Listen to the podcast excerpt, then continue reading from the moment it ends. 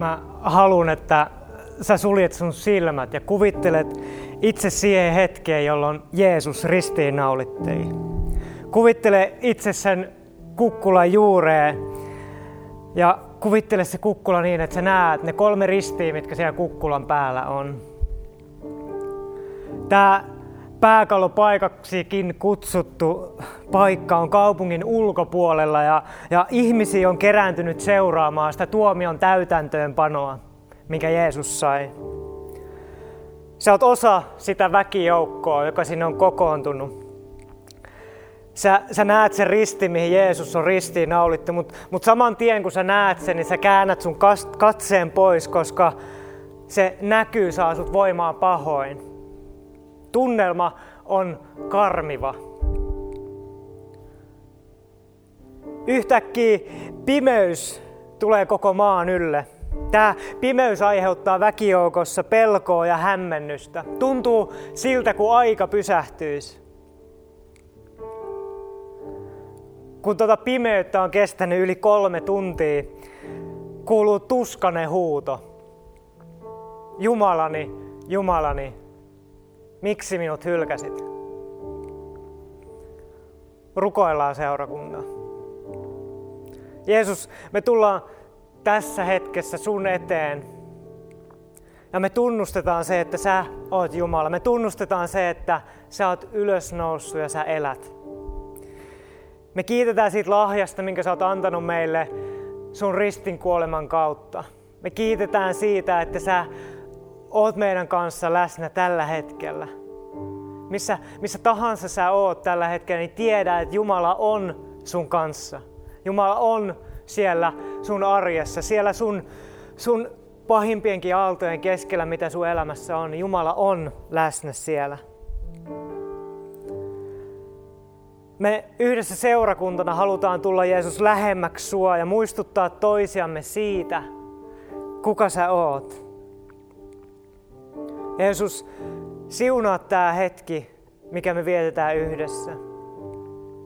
Tuu pyhä henki ja täytä meidän sydämet uudelleen. Sytytä meissä se jano sun puoleen. Se jano, mikä tulee pelkästään susta, Jeesus. Sytytä se jano uudelleen meissä. Sitä me rukoillaan. Sun nimessä, Jeesus, sitä me rukoillaan. Siunaa tämä hetki. Aamen. Aamen. Sä voit avata sun silmät ja nauttia tästä hetkestä, mikä me saadaan olla tänään yhdessä. Ja hyvää pääsiäistä seurakuntaperhe. Mun nimi on Sauli ja mä oon, oon yksi vapaaehtoisista tässä seurakunnassa. Ja voisi jopa sanoa, että, että mä oon itse asiassa digitaalinen suunnittelija päivisin ja sitten viikonloppuisin ja iltaisin mä oon pastori. Ja tosiaan mä oon äärimmäisen otettu, että mä saan tänään olla puhumassa täällä. Ja tänään me saadaan myös nauttia yhteinen ehtoollinen. Eli jos ei sulla vielä ehtoollistarvikkeita ole siinä, niin sä voit nyt tässä välissä tämän saarnan aikana vähän niin kuin siinä sivussa käydä hakemassa ne. Ja jos sä kuuntelet tätä jälkikäteen vaikka Spotifysta, niin, niin sä voit nauttia myös ehtoollisen tämän, tämän tilaisuuden päätteeksi yhdessä meidän kanssa. Ää, Pääsiäinen meille kristityille on, on aikaa, joka, jolloin, jolloin me muistellaan sitä, että mitä Jeesus meidän puolesta teki. Mun puhe käsittelee tänään hetkeä sitä hetkeä, joka itse asiassa mullisti maailman, joka käänsi sen päälaelleen. Edellä, mitä mä kuvailin, niin me oltiin siinä hetkessä, missä, missä Jeesus kuoli. Ja sä voit lukea tästä hetkestä tarkemmin kaikista evankeliumeista. Ja tänään itse asiassa me ei, ei yhteenkään noista evankeliumista keskitytä, vaan me, me mennään ihan eri, eri päähän raamattuun. Me avataan meidän raamatut Jesajan kirjasta luvusta 53. Ja Mä luen yhden niistä monista ennustuksista, mitä, mitä vanha testamentti sisältää Jeesuksesta. Ja tämä on todella tuttu paikka varmasti monelle teistä, ja todennäköisesti sä oot jo alleviivannut sieltä raamatusta sen kohdan. Jos et sä vielä ole sitä tehnyt, niin mä toivon, että sä teet sen nyt. Ja tämä kohta osuu muhun joka kerta yhtä paljon. Eli mennään Jesajan kirjaan lukuun 53, sieltä jakeisiin 2 ja 3. Hän kasvoi Herran edessä kuin vähäinen verso, kuin vesa kuivasta maasta. Ei hänellä ollut vartta, ei kauneutta, jota olisimme ihailen katselleet, ei hahmoa, johon olisimme mieltyneet. Hyljeksitty hän oli, ihmisten torjuma, kipujen mies, sairauden tuttava, josta kaikki käänsivät katseensa pois. Halveksittu hän oli, me emme häntä minään pitäneet. Ei siis kauneutta, jota olisimme ihailleet, ei, ei hahmoa, johon me oltaisiin miellytty. Me emme pitäneet häntä minään. Tämä on aika tyly tuomio, minkä Jesaja itse asiassa antaa meistä. Tämä ennustus on tuhansia vuosia vanha, mutta silti se jotenkin sopii tähän hetkeen äärimmäisen hyvin. Nimittäin, sopiiko Jeesus meidän elämäntilanteeseen vai käännetäänkö me meidän katseemme pois hänestä? Onko Jeesuksesta kenties tullut itsestäänselvyys meidän keskuudessamme?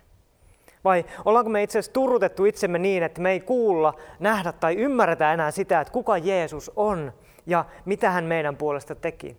Vai onko Jeesus vaan pois muodista tällä hetkellä? Ja se ei vaan niin sovi tähän aikaan. Onko se tilanne sun elämässä tällä hetkellä? Ajatellaan sellainen tilanne, että sä oot, sä oot halunnut muuttaa sellaiseen paikkaan, mistä sä näet vuoret. Että sä voit joka aamu mennä sinne sun terassille, ottaa kupposen kahvia käteen ja katsoa sitä vuoristoa, sitä upeata maisemaa, minkä takia sä oot sinne muuttanut. Sä meet sinne terassille satoi tai paistoi, se ei ole väliä mikä sää on. Kuitenkin jonkun ajan kuluttua sä, sä, sä alat huomaamaan, että et, et se maisema ei herätäkään sussa enää sitä samaa fiilistä, sitä tunnetta, ää, minkä takia sä sinne ylipäätään muutit. Sä itse asiassa alat kiinnittää enemmän huomiota siihen sateeseen. Ja sun katse hämärtyy.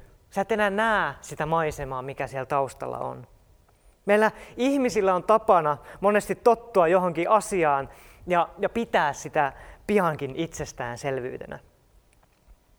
Mun kysymys on se, että onko meillä käynyt kenties samoin Jeesuksen kanssa? Ollaanko me totuttu siihen, että Jeesus on aina läsnä? Tai että olosuhteet estää meitä näkemästä Jeesuksen? Jeesuksen, jonka pitäisi olla meille rauhan ja toivon tuoja, ilosanoma. Joskus me aletaan itse asiassa etsiä totuutta ja toivoa ja rauhaa jostain muualta, tai mä en tiedä susta, mutta mulle käy usein niin. Koska rehellisesti sanottuna se tuntuu helpommalta löytää toivo jostain, mikä on käden ulottuvilla. Esim. kun mä oon rauhaton ja stressaantunut, niin paljon helpommin mä avaan Netflixin kuin raamatun esimerkiksi.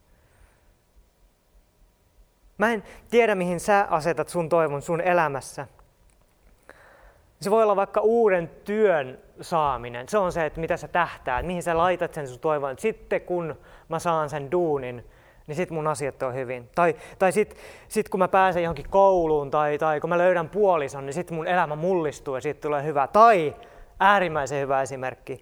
Tai sitten kun tämä korona on ohi, niin sitten kaikki asiat on hyvin. Laitetaanko me toivomme siihen, että sitten kun tämä tauti on ohi, niin sitten kaikki on hyvin? Vai laitetaanko me toivomme itse asiassa Jeesukseen, Kristukseen? Ollaanko me niitä, jotka rakennetaan talo hiekalle vai kalliolle? Ja kun myrsky tulee, mikä voi olla mitä tahansa pandemia ja netikatkeamisen väliltä, niin, niin, katku, niin kuin kaatuuko se meidän rakennelma, rakennelma siitä? Ja itse asiassa sama koskee tätä meidän seurakuntaa.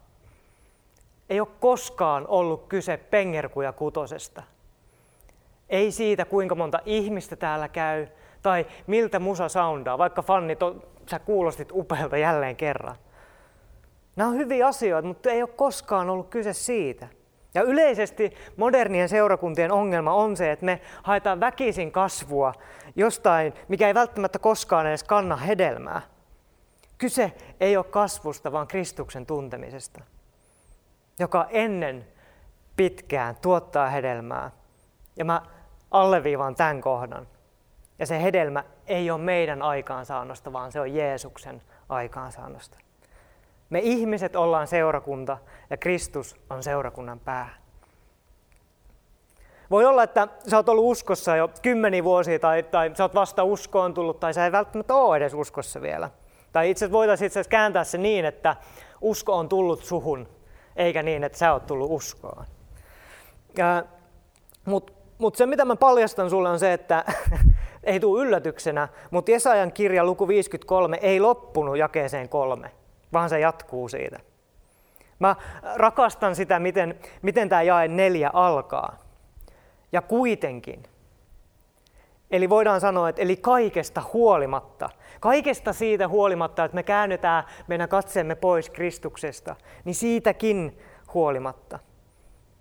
Niin kuulenkaa, kuunnelkaa, miten, miten Jesaja, Jesajan kirjakohta luvusta 53, jakeet 4-6 luo sen toivon meille.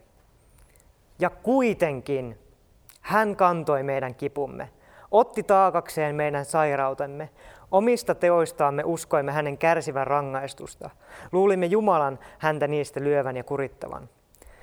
Vaikka meidän rikkomuksemme olivat hänet lävistäneet ja meidän pahat tekomme hänet ruhjoneet, hän kärsi rangaistuksen, jotta meillä olisi rauha. Hänen haavojensa hinnalla me olemme parantuneet. Me harhailimme eksyneenä kuin lampaat, jokainen meistä kääntyi omalle tielleen, mutta Herra pani meidän kaikkien syntivelan hänen kannettavakseen. Jeesuksen kuolema on suurin menetys, mitä ihmiskunnalle on koskaan tapahtunut. Mutta, ja tämä on iso mutta, hänen ylösnousemuksensa on kaikkien aikojen suurin voitto, mitä me saadaan tänäänkin vielä todistaa meidän keskellä tälläkin hetkellä. Hauta on tyhjä, Jeesus elää.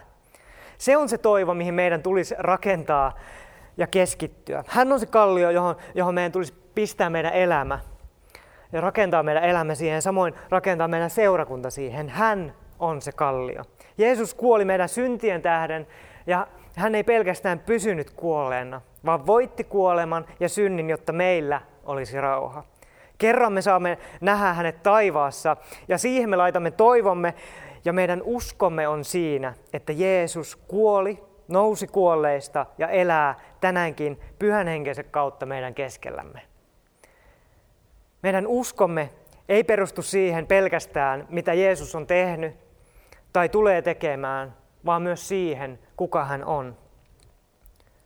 Eli siis Jumala ei vaan rakasta meitä, vaan hän on rakkaus.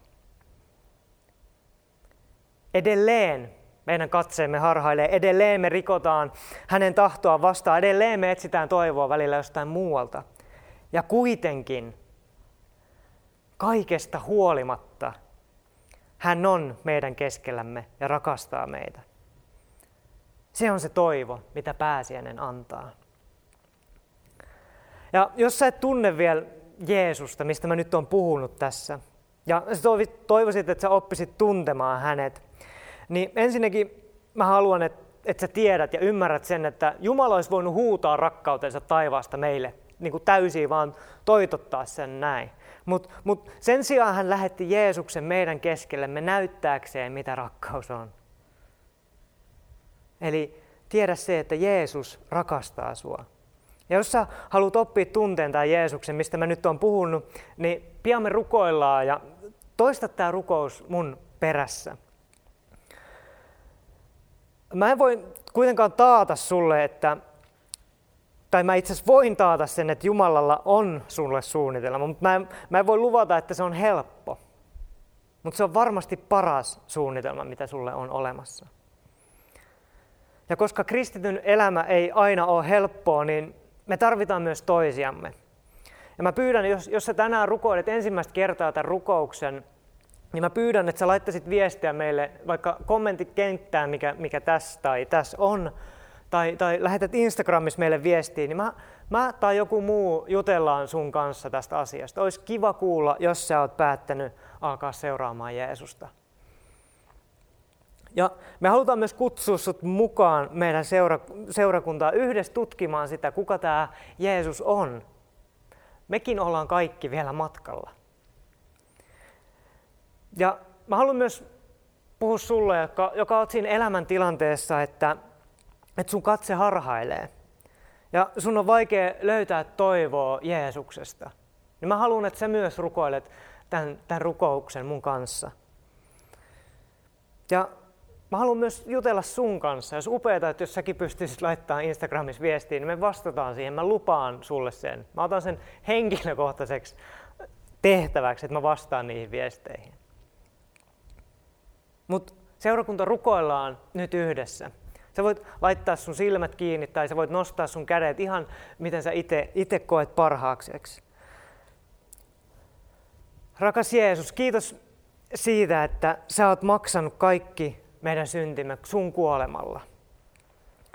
Me tullaan sun eteen ja me tunnustetaan se, että meidän katseemme harhailee. Me halutaan entistä enemmän tukeutua siihen lupaukseen, että sä oot meidän kanssamme, mihin tahansa me kuljetaankaan. Kiitos siitä, että sä oot mun elämäni Herra ja pelastaja. Kiitos, että sä viitoitat mulle sen tien, mihin mun pitää kulkea. Tätä me rukoillaan Jeesus sun nimessä. Amen.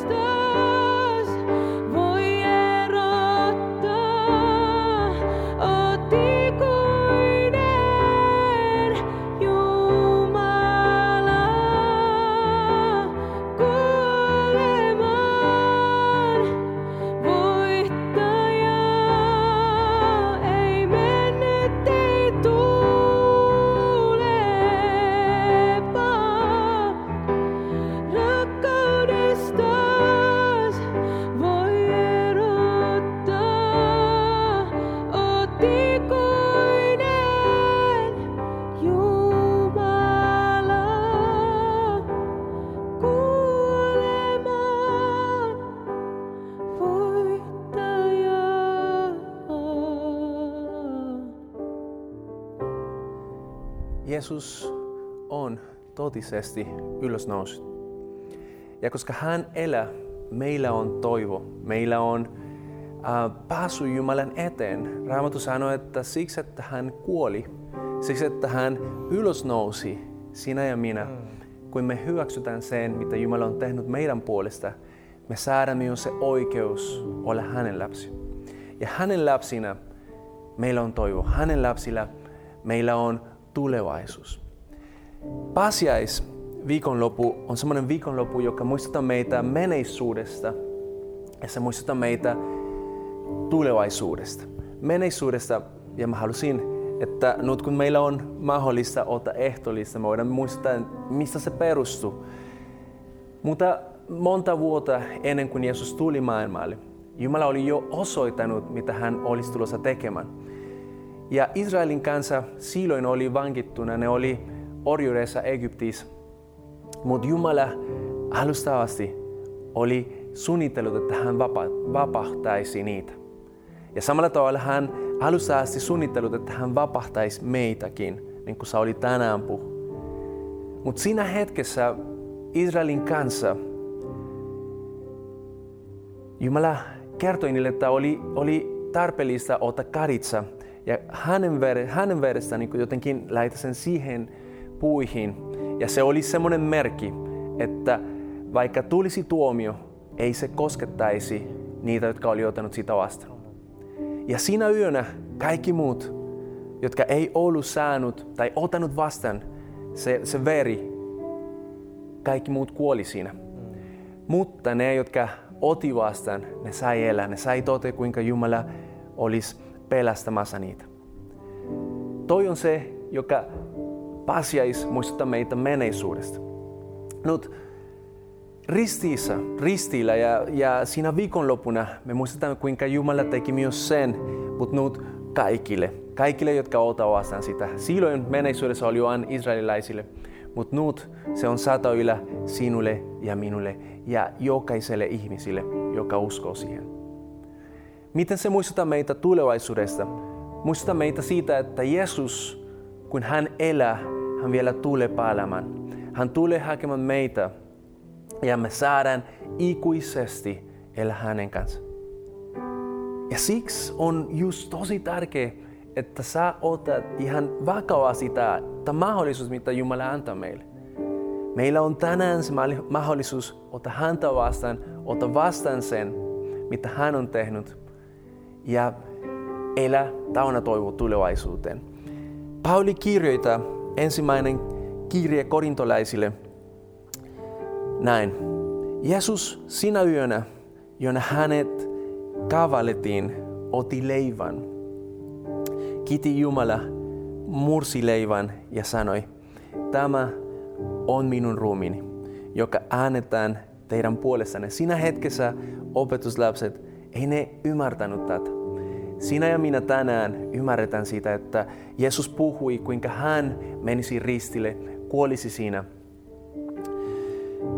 Ja sitten hän sanoi, tehkää tämä minun muistokseni. Samoin hän otti aterian jälkeen maljen ja sanoi, tämä malja on uusi liito minun veressäni. Niin usein kuin siitä juote, tehkää se minun muistokseni. Niin usein kuin te syötte tätä leipää ja juotte tästä maljasta, te siis julistatte Herran kuolemaa siihen asti, kun hän tulee. Joten tänään me saadaan julistaa ja muistuttaa, kuinka Jumala ja Jeesus tulee vielä tänne meille. Hän tulee vielä ja me saadaan elää hänen kanssa. Joten tänään, kun me myrsitään tätä leipää, me muistetaan, mikä oli se hinta, joka Jeesus maksoi. Mutta me muistetaan sen, kuinka Jeesus on tulossa takaisin. Jos sulla on siellä sun leipä, ota se leipä nyt tässä hetkessä. Koska tämä on Jeesuksen rumis, joka on annettu sinun puolesta. Se, joka antaa sinulle toivo. Syödään leipä.